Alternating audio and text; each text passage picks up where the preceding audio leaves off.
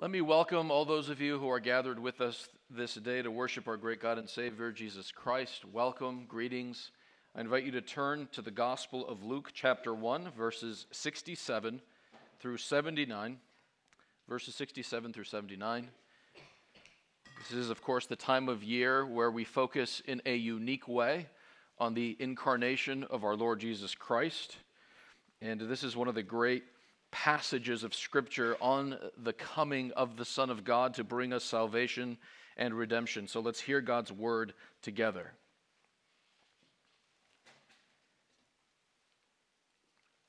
And his father Zechariah was filled with the Holy Spirit and prophesied, saying, Blessed be the Lord, the God of Israel, for he has visited and redeemed his people and has raised up a horn of salvation for us in the house of his servant David, as he spoke by the mouth of his holy prophets from of old, that we should be saved from our enemies and from the hand of all who hate us, to show the mercy promised to our fathers, and to remember his holy covenant, the oath that he swore to our father Abraham, to grant us that we, being delivered from the hand of our enemies, might serve him without fear in holiness and righteousness before him all our days.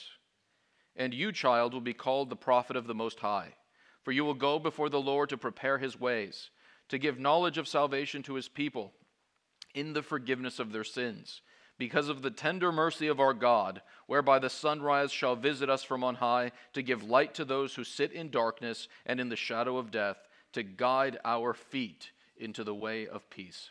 Amen. May God bless the reading of his word. Let's pray together. Heavenly Father, we dwelt once in the darkness. Uh, we were in bondage to sin and under your judgment, facing condemnation and death.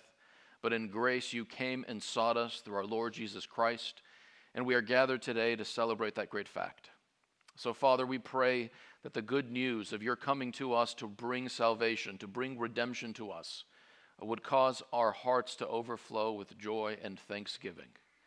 Uh, make us responsive, we pray, to the truth. Grant those of us who have come to know the forgiveness of sin through Jesus to rejoice mightily and give thanks today. Grant us to be glad in Jesus. And if there are any in this place who have not tasted the goodness of God revealed in Christ, may they do so today. May they find the joy and the peace and the life that is in your Son, Jesus, our Savior. Amen.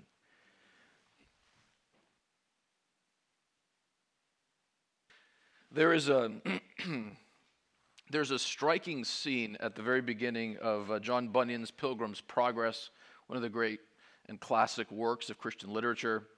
Uh, Christian, that's the name of the central character, appropriately, uh, is, is being tempted and seduced by the people of his town to come back, to come back home. What are you doing? Are you, this uh, fanatical preoccupation with God and salvation. Come back and uh, Christian plugs his ears with his fingers and keeps running in the opposite direction and says, Life, life, eternal life.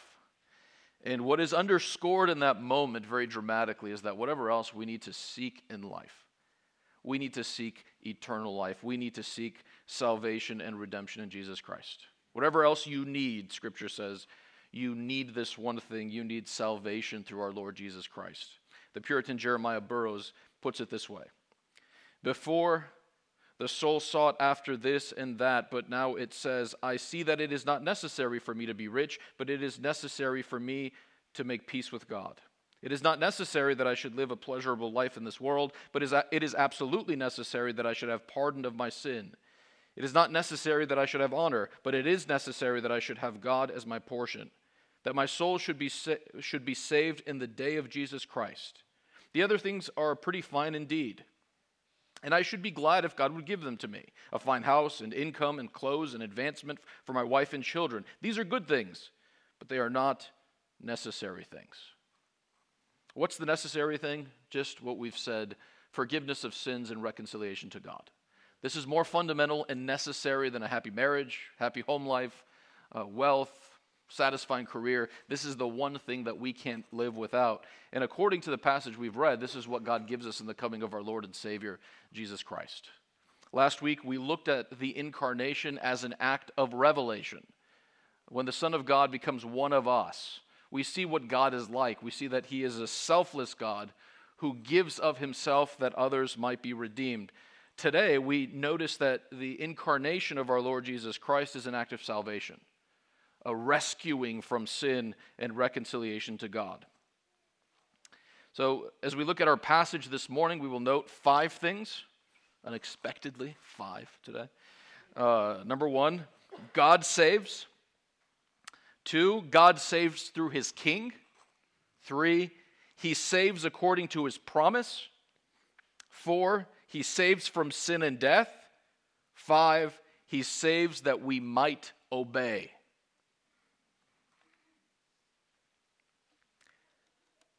Chapter 1 of Luke's Gospel is filled with anticipation and joy. Uh, an angel of the Lord, the angel Gabriel, comes to an old priest in the temple and he gives him good news. You and your barren wife, also aged, will have a son, John the Baptist, the forerunner to Jesus Christ.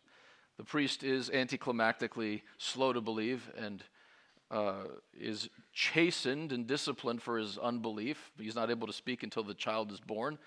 But God says to Zechariah, the, the man who is prophesying in this passage, that his son and the son of Elizabeth will be great before the Lord. There's a prophet of the Lord coming to announce the coming of the Lord. And that same angel appears to the Virgin Mary and says, You will be the mother of the Messiah. How can this be? I'm a virgin. The power of God will overshadow you, and you will give birth to Israel's Savior and indeed the Savior of the world. So there's this sense that something big is happening, that, that a new chapter a climactic chapter in human history and salvation history is just around the corner. And, and so there's this expectation, and there are people filled with the Holy Spirit in chapter 1, bursting forth in praise and adoration. And the crescendo of that expectation and praise is in this passage. See Zechariah praising the Lord after the birth of John the Baptist. Inspired by the Holy Spirit, filled with the Holy Spirit, he praises God and helps us to understand the significance of the birth of John the Baptist. He says, Blessed be the Lord God of Israel, for he has visited and redeemed his people. God has come on the scene to rescue, to save. Just as the Lord visited Israel when Israel languished in captivity in Egypt, slaves of the Egyptians, and the Lord visited them, he showed up to rescue. In a similar way, in Zechariah's day, the Lord has come on the scene. And he has raised up a horn of salvation in the house of his servant David he has given Israel a Messiah, the king that she has been waiting for and that the world has been waiting for has come on the scene. And God, in sending the Messiah, has fulfilled his ancient promises, verse 70, as he spoke by the mouth of his holy prophets from of old. So, this is a moment of fulfillment. Israel has been waiting and waiting for centuries for the Messiah to come. God's king who would, who would bring her and the world blessing and victory. And Zechariah is saying in this prophecy, the time of fulfillment has come. The king is here. This is a moment, uh, to use a, a, word coined by J.R. Tolkien, of a eucatastrophe. Eucatastrophe. Uh, a catastrophe, as we know, is when things go suddenly and unexpectedly wrong. So, in Job's life, when he loses his children and his wealth and his health uh, in one day, that's a catastrophe. A eucatastrophe is just the opposite of that. So, when things go suddenly and unexpectedly right, you wake up and death and taxes are banished from the earth. That would be a eucatastrophe. Right? A mini eucatastrophe is when you wake up and for a moment, a dark moment, you think it's Monday. And you realize it's Saturday things are unexpectedly and suddenly good. And this is a moment just like that. Uh, to use the imagery that, Zach- that Zechariah will use later in his song, Israel has pined in error and darkness. But suddenly there's a shaft of light from heaven. God Himself has come down to bring redemption to His people. Things have gone suddenly and unexpectedly right for Israel and for the world.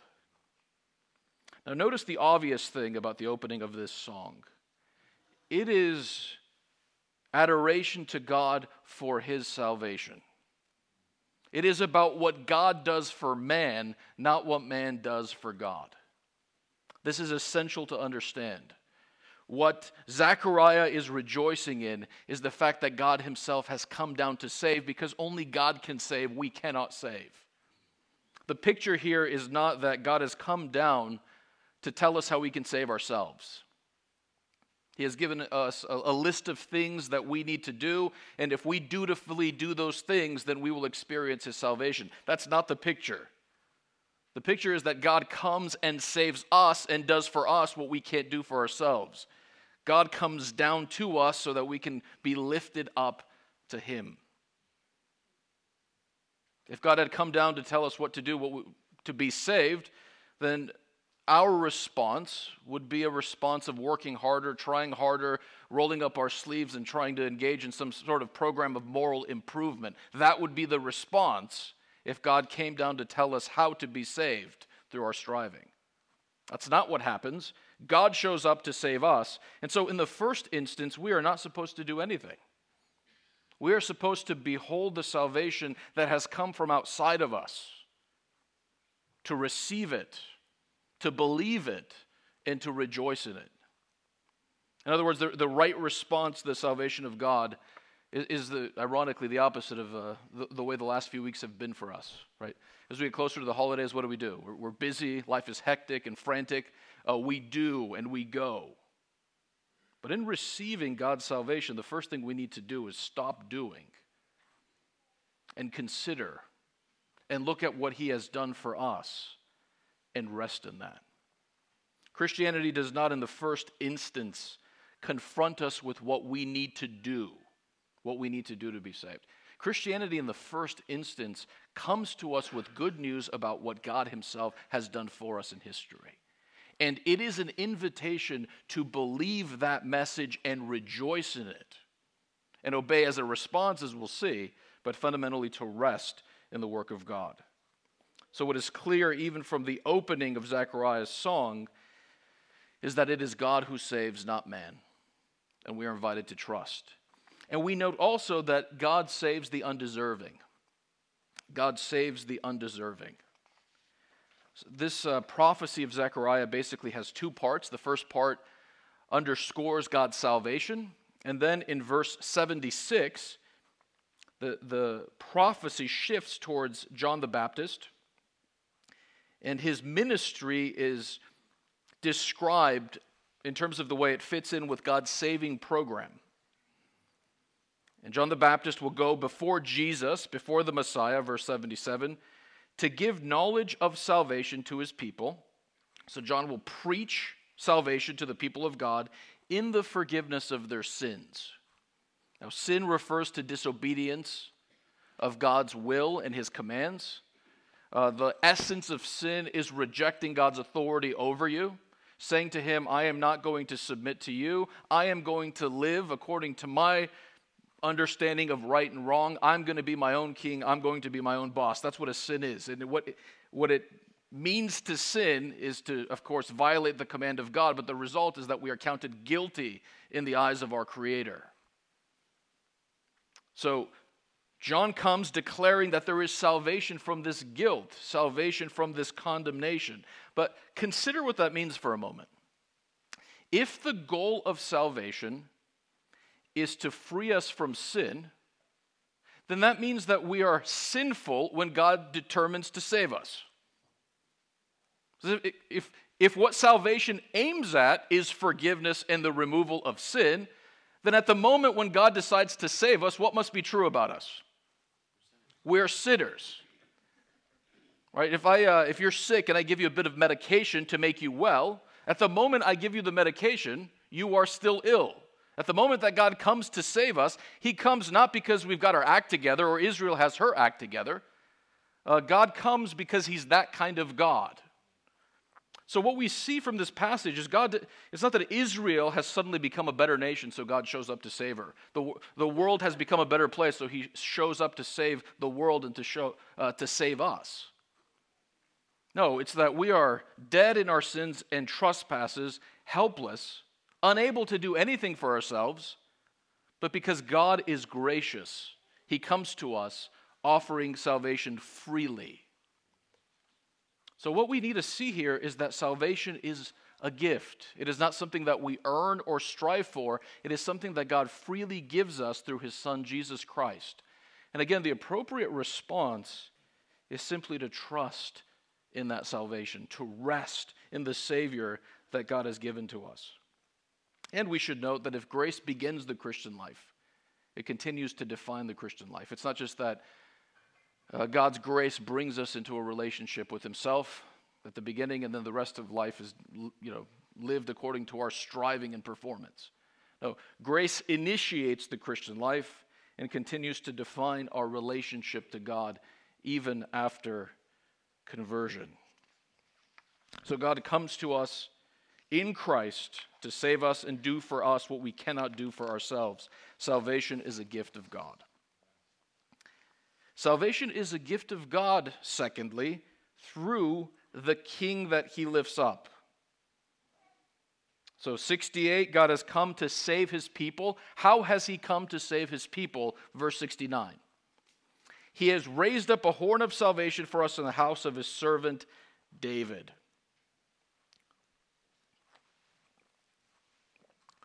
There are two ways of describing the coming of the Son of God. There's a vertical way to describe it. The eternal Son of God becomes man, he becomes one of us.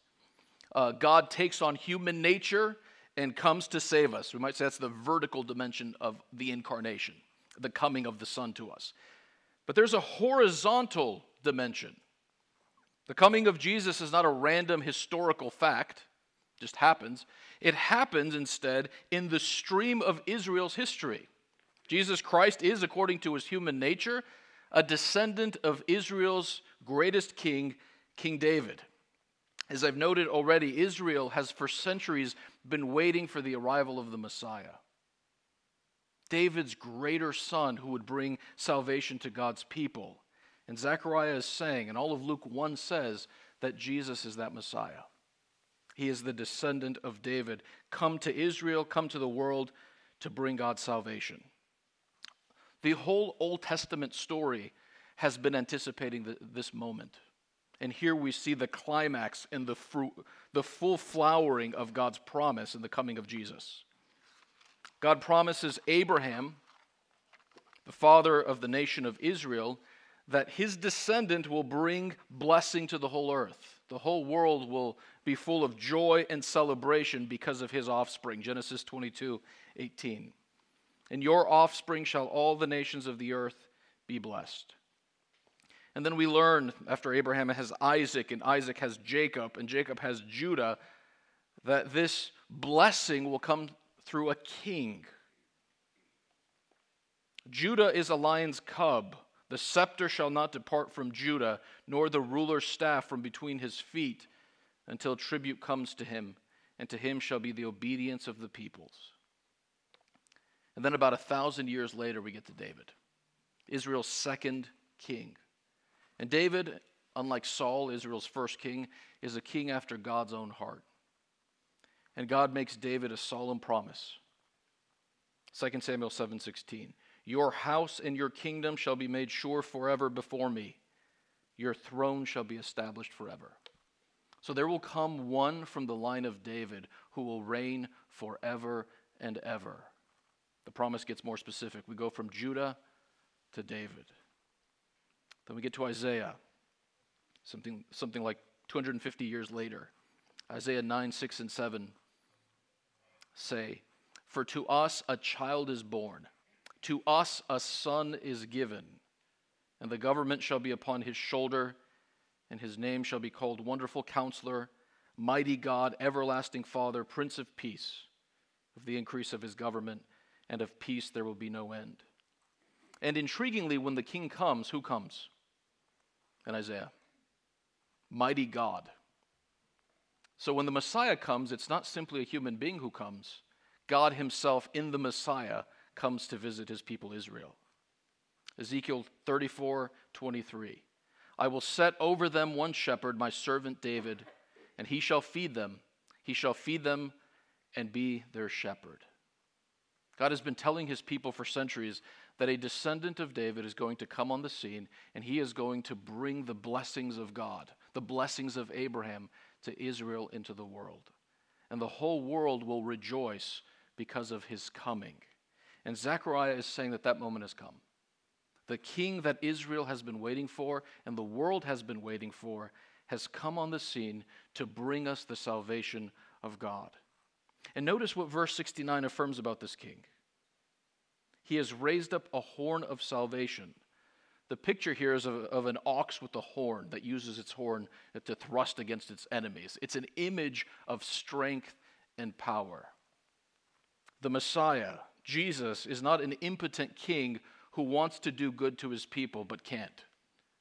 The king is mighty to save. He is powerful. He is strong, able to vanquish the enemies of his people and bring them from the darkness of sin and death and judgment into the light of God's presence. That's who the king is powerful, mighty to save.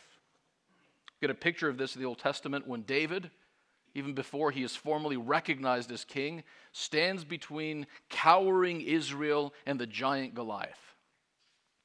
Uh, the men of Israel, the warriors of Israel, are frightened by their Philistine foes, and particularly the Philistine champion Goliath, who taunts them again and again. They're terrified by this man. But what does the king do? He stands between his cowering people and their foe. And at the risk of his life, he defeats their enemy and he brings them victory.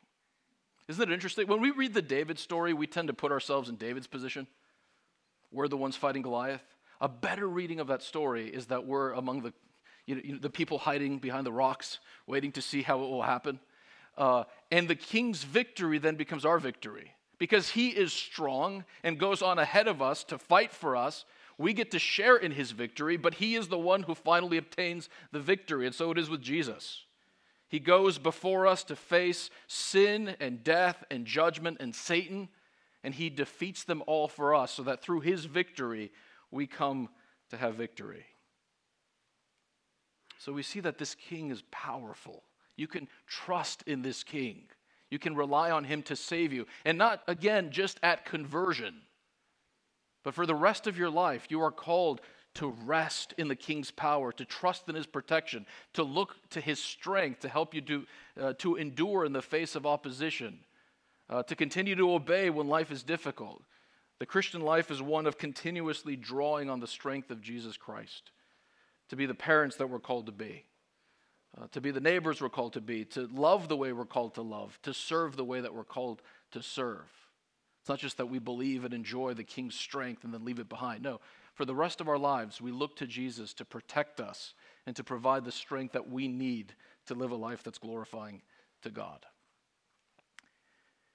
I recently spoke to, uh, to a friend who's been a, a believer a relatively long time, a little older than I am.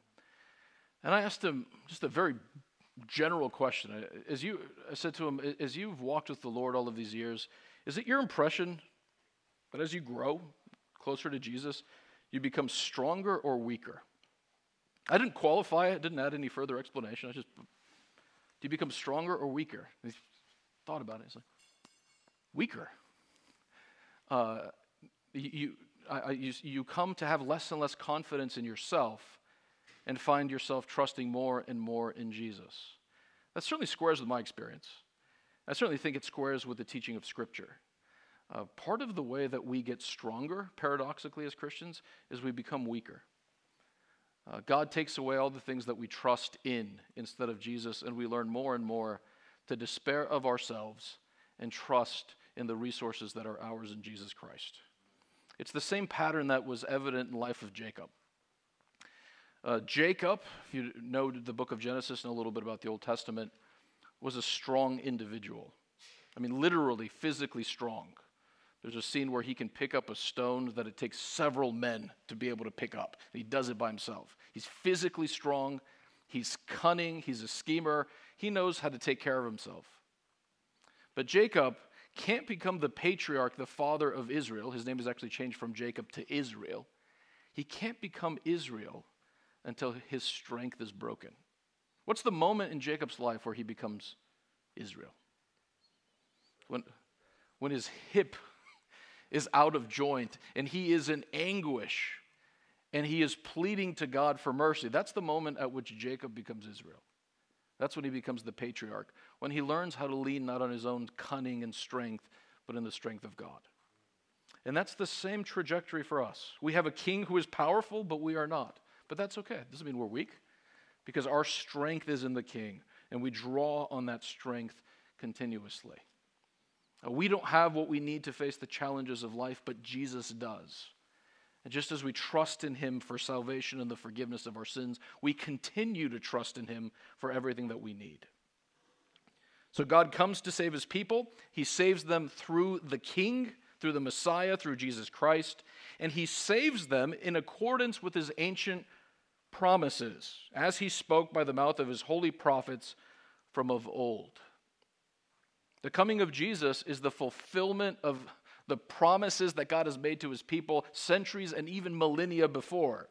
Zechariah goes on to talk about his covenant with Abraham, something like 2,500 years, 2,000 years before Jesus came on the scene, Abraham lived, and God made promises to Abraham. And the coming of Jesus is the full flowering of all of these promises that we have in the Old Testament promises to Abraham, to David, through uh, prophets like Isaiah. So, what do we learn from that? Well, simply this God always keeps his promises. The fulfillment of his promises may seem slow by human standards, but God will inescapably and inevitably and always bring to pass what he says he will bring to pass. It is absolutely certain. I like the way Thomas Watson, another Puritan, puts it. Speaking here of the resurrection, the body shall rise again. We are not so sure to rise out of our beds as we are to rise out of our graves. It's not a question of whether God will fulfill his promises, only when. Now, This is of a tremendous practical significance. We understand that human beings can be sincere when they make a promise, well intentioned. I will come over on Wednesday and help you move.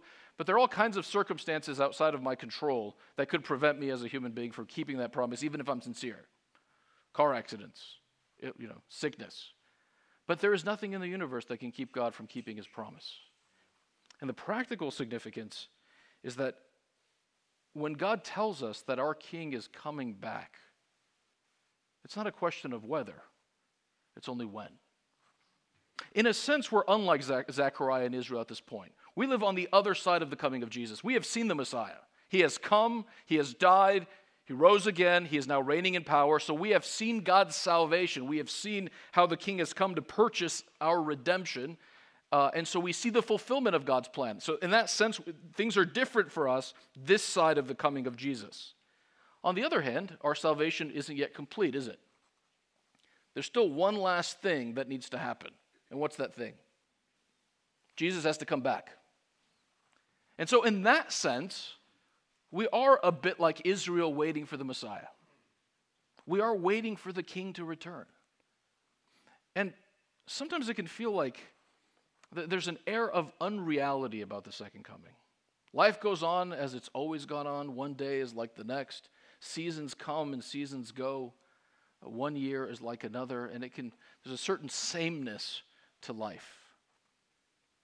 But what Zechariah is suggesting is that even though the promises of God might be fulfilled slowly, judged by human standards, they will certainly be fulfilled. And so one day, as was true for Zechariah, we will go from waiting to rejoicing in the fulfillment of his word.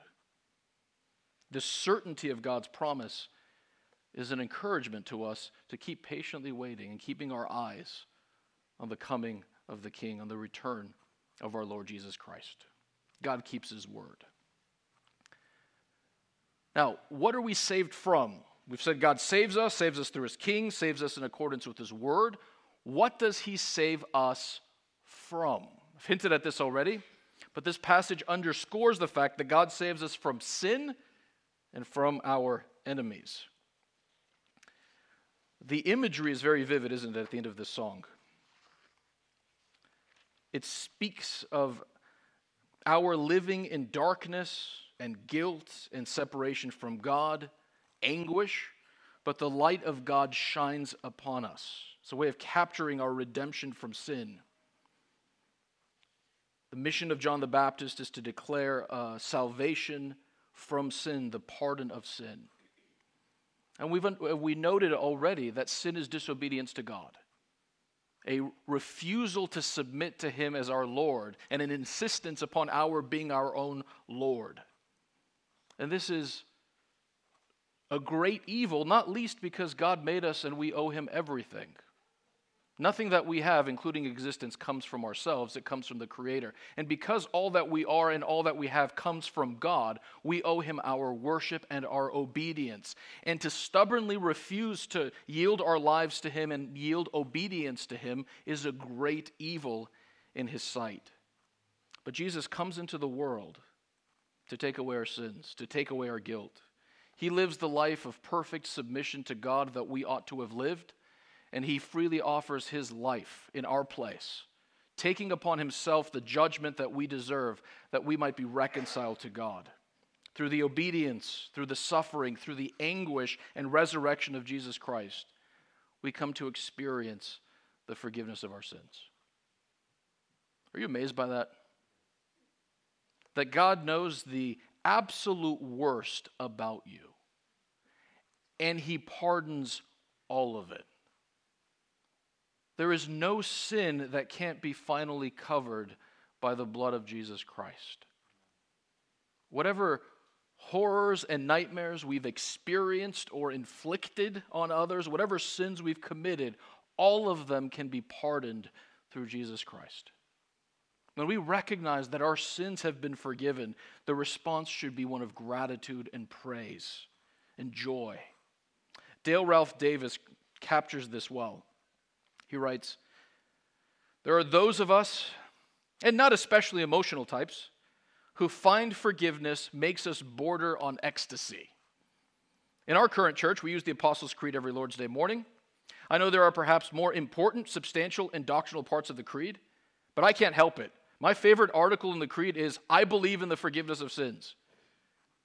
I know it's way down there, it's next to the next to last phrase, but somehow, if decorum permitted and wouldn't throw others off their cadence, I'd be willing to shout that line. Maybe I'm too obsessed with my own condition, but it is the very gift that Israel and I most need. Do you realize that that's the one thing you most deeply need today? Not a better marriage, as important as that is, not more satisfying work. The one thing you'd most deeply need this morning is the forgiveness of God through His Son, Jesus Christ. That's what Jesus freely purchases for us. A response, if we are not experiencing that forgiveness, if we are not today trusting in Jesus, our response should be to trust in the Lord Jesus and find that forgiveness. And if you are trusting in Jesus and your sins are forgiven, then Zechariah is the model for you. Praise and thanksgiving is right. So we're saved through Jesus from our sin, but also, Zechariah notes, from our enemies. The king has come, verse 71, that we should be saved from our enemies and from the hand of all who hate us. Uh, verse 74, being delivered from the hand of our enemies. Now, who are these enemies? At one level, it would not be wrong to say that it is all those who oppose Jesus and his people. And the time is coming when Jesus will free us from every sort of enemy when he returns. Second Thessalonians 1 makes this very clear. But if we just look at Luke's gospel, we consider it as a whole, and we pose the question what enemies does Jesus especially contend with during his ministry? What's the answer? Especially demonic powers, Satan, those fallen angels who oppose God and oppose his people, are especially the enemies in view. We live in a very rationalistic age, somewhat less so than 20 years ago, maybe maybe a little less rational.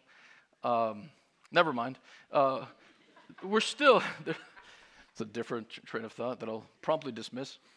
Uh, there is a tendency to say that only what we can see with our senses is real. Only that which can be observed by the senses is real, and anything that we can't observe is nonsense and folly. Uh, well, there's a kind of arrogance in this It's first thing to note. And Scripture says that there is a great deal more to the world than what we can observe with our senses. There are evil spirits working to oppose the saving plan of God and working to oppose the church. And although it's not often recognized, part of our misery as human beings is not only that we are guilty before God because of our sins, but we are also entangled in this net of demonic influence and oppression apart from Jesus Christ.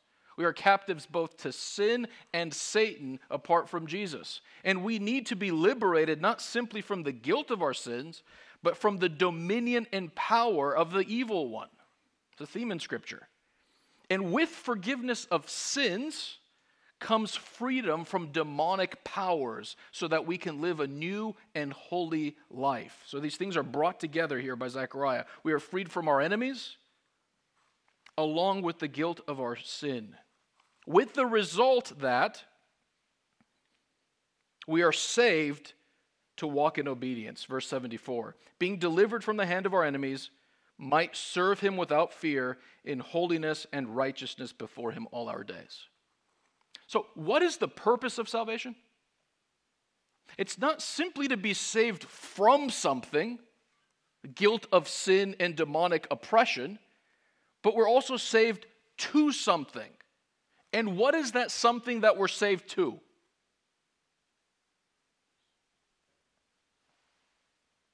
that we might serve him, verse 74, without fear in holiness and righteousness before him all our days. We are saved that we might put God at the center of our lives and live lives that are honoring to him and characterized by obedience. Sometimes we have half the good news, the first half. The good news is that Jesus has come and we can be forgiven and reconciled to God. Praise God, that's all wonderfully true, as we've seen. But there's another side of the coin. We're not just forgiven of our sins, the power of our enemies, the dominion of sin has been broken, such that a life that is genuinely pleasing to Jesus Christ is an obtainable thing for all of his people. This is not like an unobtainable ideal for super saints. All of God's people, because of the work of Jesus, can live lives that are genuinely pleasing to God and honoring to God and characterized by a fundamental obedience. Yes, we sin, we fall short, and receive God's forgiveness, but we should expect that as we walk with the Lord Jesus Christ, we will experience increasing obedience to his will. If you don't understand that part of it, then we will be complacent about sin. Oh, praise God, my sins are forgiven. When I fall, and I inevitably will fall, I just ask Jesus to forgive me, and praise God, that's, that, that's right, that's true. But there's more to it. Jesus didn't just die so we could be forgiven. Jesus died and rose again so we could have new life. That should encourage us to keep pursuing holiness. Yes, we may fail. It's a struggle. It doesn't happen overnight. All of those things are true. But Jesus purchased a life of obedience for us, and so we should press on in confidence that as we continue to seek Him, we will experience increasing obedience to His will. So, obedience is not just something we ought to give to God, it's something we get to give to God, it's a privilege. It, it is a joy for God's people to live lives that are centered on Him. If you have only half a gospel, you know, Jesus died so I can be forgiven, what that will tend to produce is, is a view that I'm free to live my life for whatever aims and agendas I have for myself, and God is on the sideline supporting me. I'm in the driver's seat, and God's going to help me fulfill my agenda. But when you understand that you, you've not just been forgiven of your sins, but you've been called to live a life of obedience with Jesus at the center, what that will increasingly produce is a sense that how, how can I order my family and my work and indeed all of life in such a way that His will is increasingly accomplished? It puts Him at the center. So amazingly, Zechariah is saying Jesus has come to rescue us from judgment and sin and empower us to lead a new and holy life. Do you delight in holiness? Do you delight in obedience? Do you see not simply that it's necessary, but that it's lovely? It's a sign of spiritual life. As we conclude and we take a step back from this expression of delight in God's salvation, we need to underscore yet again that Zechariah's song is not fundamentally a call to try harder and do better. Zechariah's prophecy is a declaration that God has done for us through his son Jesus everything that we need to have peace in this life and in the life to come. The response this morning, the response this morning should be to look at what God has done and to trust in the king that he has sent. Again, let me let me implore those of you who are with us who don't trust in Jesus as your savior today this good news is for you. God Himself is addressing you this morning. And He is saying, I have a gift, better than any gift you're going to get this Christmas. I have a gift for you, and it's my Son Jesus. And nothing is asked of you except simply to recognize that He has done everything you couldn't do for yourself. Trust in Him as your Savior. Those of you who are trusting in Jesus as your Savior, as I've already said, Stop. See the salvation of God and rejoice in it. Amen. Let's pray together.